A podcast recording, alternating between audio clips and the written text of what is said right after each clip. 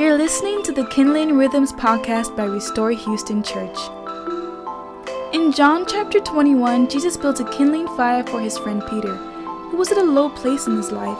His shame and failures were defining everything for him.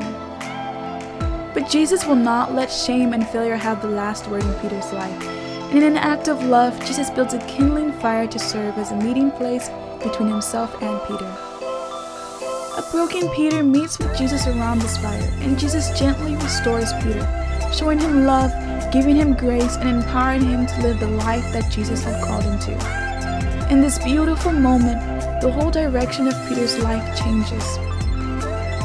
Kindling Rhythm strives to follow in the tradition of that same kindling fire that Jesus built for Peter. By creating a meeting space where your shame and failure give way to the love of Jesus where grace restores even the most broken parts of your life, and you can find rest knowing that He deeply cares for you. May you also, just like Peter, find Him in this space. Well, almost Merry Christmas, Restore. Um, we are now in our third week of Advent. Uh, and for us, that means we are this week um, lighting the pink candle, um, which is the candle of peace. So you might be asking, why is this one pink and the other ones are purple? Um, I have no idea. And there's all kinds of different traditions on how we got one pink and three purples. Um, I don't know. Maybe the guy just ran out of purple dye when they were trying to make the candles. Um, or maybe one candle just got half the purple dye needed and it came out pink and they just left it that way. Who knows? There's all kinds of traditions that say this is why the candle is pink.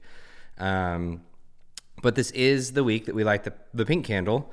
Uh, and for us Restore, that's the candle of peace. Uh, and so when we look at Christmas, um, we look at that first Christmas through the eyes of the shepherds. Um, one of the one of the um, I don't know one of the things that I think we're supposed to see and supposed to look at is is this idea of peace. Um, in particular, we're we're really asking the question of where do we look to for peace, right? Um, so I, I think that we all have sources in our life that we look to for peace. Um, whether it is relationships, whether it's work, whether it's success, whether it's money, um, whether it's sex, whether it's right. We all have these things that we we pursue um, that that bring us peace. Um, for some of us, those things can be obviously maybe more destructive, like, say, alcohol um, or drugs. Um, for others of us, that may be a bit more subtle, like um, we might be chasing the perfect marriage or to have the perfect family. Um, or to earn the approval of a parent or a sibling, or for some of us, honestly, you spend most of your life trying to earn your own approval and prove to yourself that you're okay, that you matter, that you're worth it. And so the, the problem is with all of our pursuits of peace is that they almost always never bring about um, the peace that we hope that they will.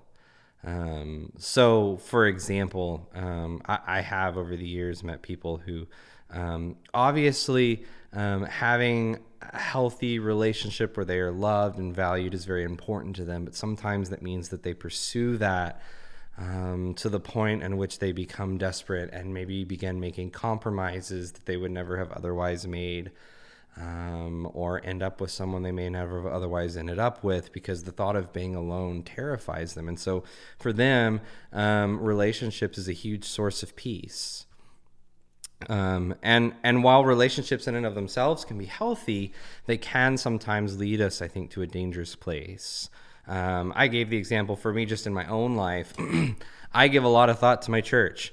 Um, one, because I, I, feel very um, called to do this. I feel very responsible for Restore. Um, just our, our spiritual health, our community life, our everything. And so, um, one of the things that I have to be careful about, though, is, is prioritizing our growth and, and all of these things to the point where I'm working 80 hours a week and I'm not spending time with my daughter, I'm not spending time with my wife, or I'm right. Like there are ways that even, and so in my mind, I think, oh, if we can get to this point, then I'll be okay and I'll feel good about my life and I'll feel good about Restore. Right, and th- that is in of itself isn't bad. I think the desire to have a healthy church and to see us become a healthy church is not a bad desire. Um, but if I look to it as my source of peace, that that thing that will bring fulfillment in my life, that'll bring satisfaction in my life, um, that'll make it all be okay, I think all that will end up happening is that I'm going to bring more chaos into my life. And so, one of the ways that we can um, just examine our own hearts and and think about what is it that we pursue um, for peace at all costs is to really look at what has brought chaos into our life, right? So for some of us, um, it's career and it's success, and we have run our health into the ground. Maybe we've compromised in our relationships. We've run our relationships into the ground, uh, and we've just ended up in a spot where um, we keep hoping that we're going to get the right job, the right promotion, the right position within the corporate ladder, um, and that'll bring about the peace that we desire.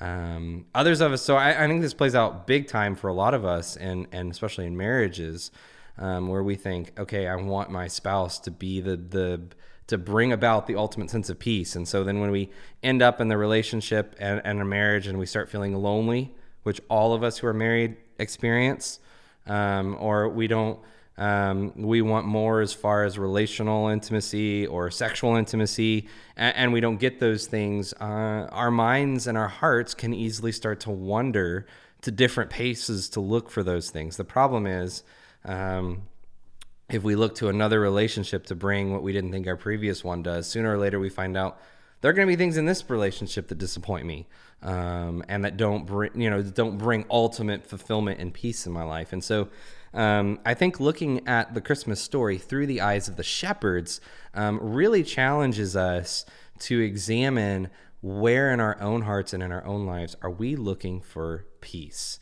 Um, and I, this this happens. Um, I think Luke sets this up. He's actually kind of positioning this question, right? Because he starts the whole conversation with bringing up Augustus, who was the Caesar, the Roman emperor at the time. Um, and which you know is kind of an odd detail to include in a story about the birth of Jesus, right? So how many of your moms when they're talking to you about I remember the day that you were born, like how many of them started off by being like so and so was president and they were on their second term, you know, like um, that usually isn't that usually isn't a detail that you include when you're talking about the birth of someone. Um, but Luke wants us to see. So Augustus has as the Caesar, um, and so there he was known in the ancient world as the Lord and the Savior. Um, that was literally how people referred to him. And he, the whole calendar year had been restructured around his birthday. Um, and he was known as the one who would bring peace.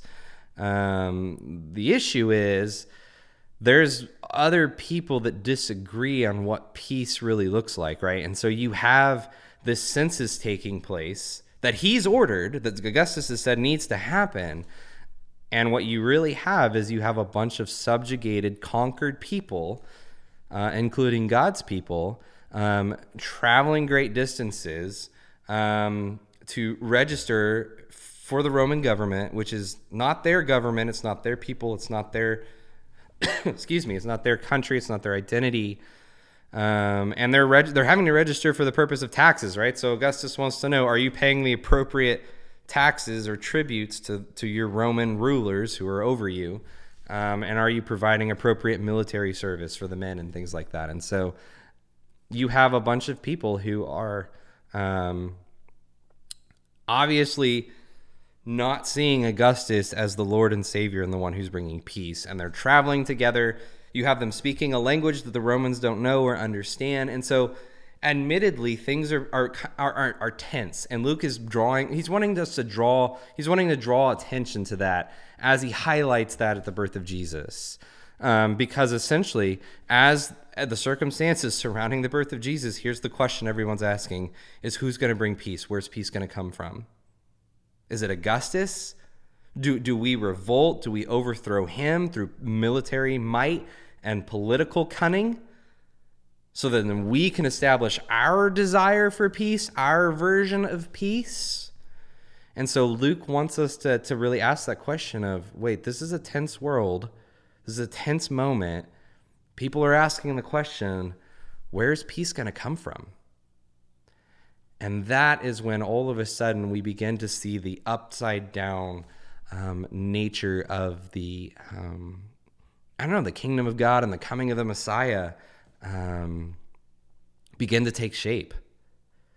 So, so Jesus is um, born in swaddling clothes on a manger, and the message of peace is given um, not to Augustus. It's not given to revolutionaries or strong, um, powerful political men, or even to the high priest. Again, um, just like we see with the story of Mary, the, the message of peace is entrusted to a couple of outsiders who were shepherds.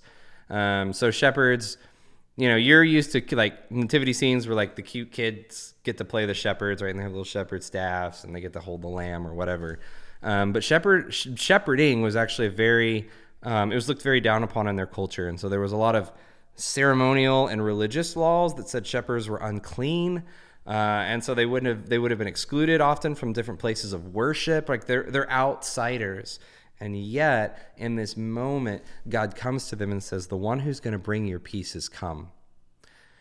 And so, the question really that we're asking in, in this portion, um, the shepherds are asking, and I think Luke is setting us up to ask, is where are the shepherds, like everyone else, going to look to for peace? And when they look to Jesus for peace, it's not readily obvious that Jesus is really going to be the Prince of Peace, like the one that they would expect to bring peace. What they were probably expecting is as the ruler that would come out of Bethlehem, as we'll read in Micah 5, and you're going to read that in your group tonight. Um, they're probably expecting a religious, like a strong military religious leader, right? Somebody who could gather people together, um, a military genius who would overthrow the Romans and bring about peace again. And yet, the angels show up to the shepherds and they say, The one who's going to bring about peace on earth is lying in a manger as a baby in swaddling clothes.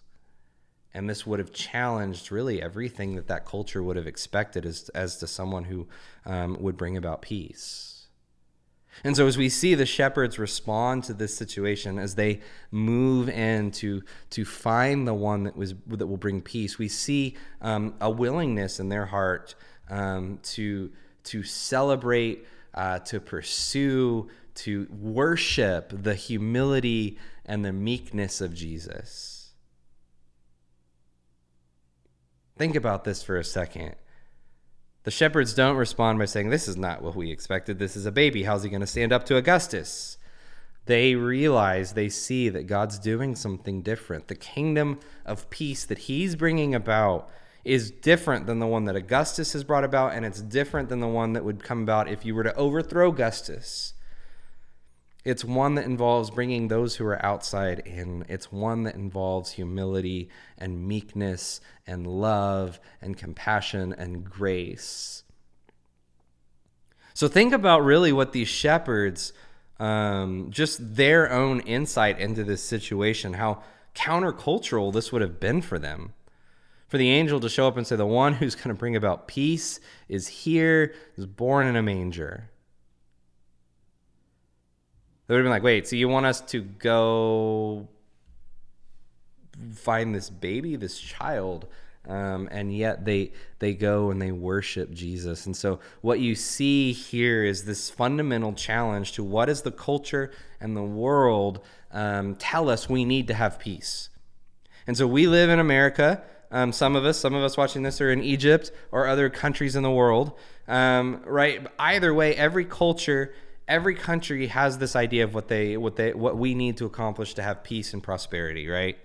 Every culture has different values that they place intrinsically on where we find our peace and our prosperity from. Not only that, all of us have our own family backgrounds and our own personal backgrounds that we bring to the table where we try we have our own ideas of where we find peace, right? And so the one I shared with with you is for me um, very often it's it's this idea of will I have a healthy growing church?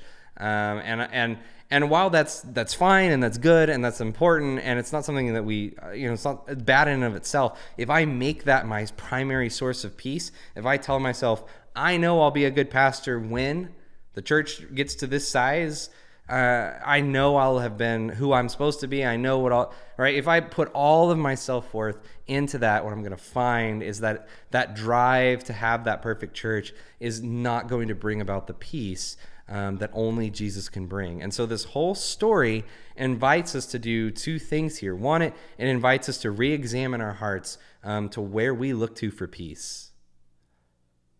Who we look to for peace. Is it politics? Is it laws? Is it who governs us and what laws are passed? Is it how much money we're making? Is it what our dad thinks of us or our mom thinks of us? Or even what we think of ourselves? Or are we looking to the salvation and the redemption of the Messiah for our peace? Can we recognize that our peace comes from Jesus? And so there's a lot of uh, just internal processing that has to happen there to go from here's right. So it's not a simple, it's not dry and cut. I don't just say, well, I know I'm looking for peace with the size of my church. I'm going to go look for it for Jesus, right? How that works out in my life is something I have to wrestle with and struggle with and pray through right? And, and I don't have a clear cut answer for you about this is how you do it. This is how you determine that you're looking to Jesus and not these sources for peace. This is actually something that you have to wrestle with. And that's why we have meeting houses that are, are in all honesty, like this is a space. Um, I, my hope is that you guys tonight, um, watching this, or if you're um, whatever part of the day you're watching this in your meeting house, um, would wrestle with where do I find my peace? And what would it mean for me to look not to that thing, but look to Jesus for peace? Like the answer is not always readily obvious for us, but I do think that if we seek wisdom, if we pray, if we invite ourselves into vulnerability and to the counsel of others as we wrestle with this, um, we might begin to understand and see ways that our hearts can pursue Jesus as our source of fulfillment, as our source of peace, as our source of meaning. And so tonight, um, that's my hope and my prayer for you guys is that you you can wrestle through some of this as I wrestle through some of this, right? So I'd be lying if I told you, I've, I've reached, you know, I've reached this point of I don't pursue anything else other than Jesus for my source of peace. Like that's just not true. Like there are days where I expect it to come from my wife, and when she doesn't bring what I think that I, I like unfairly expect her to bring, uh, right? I treat her poorly. Like I get annoyed with her.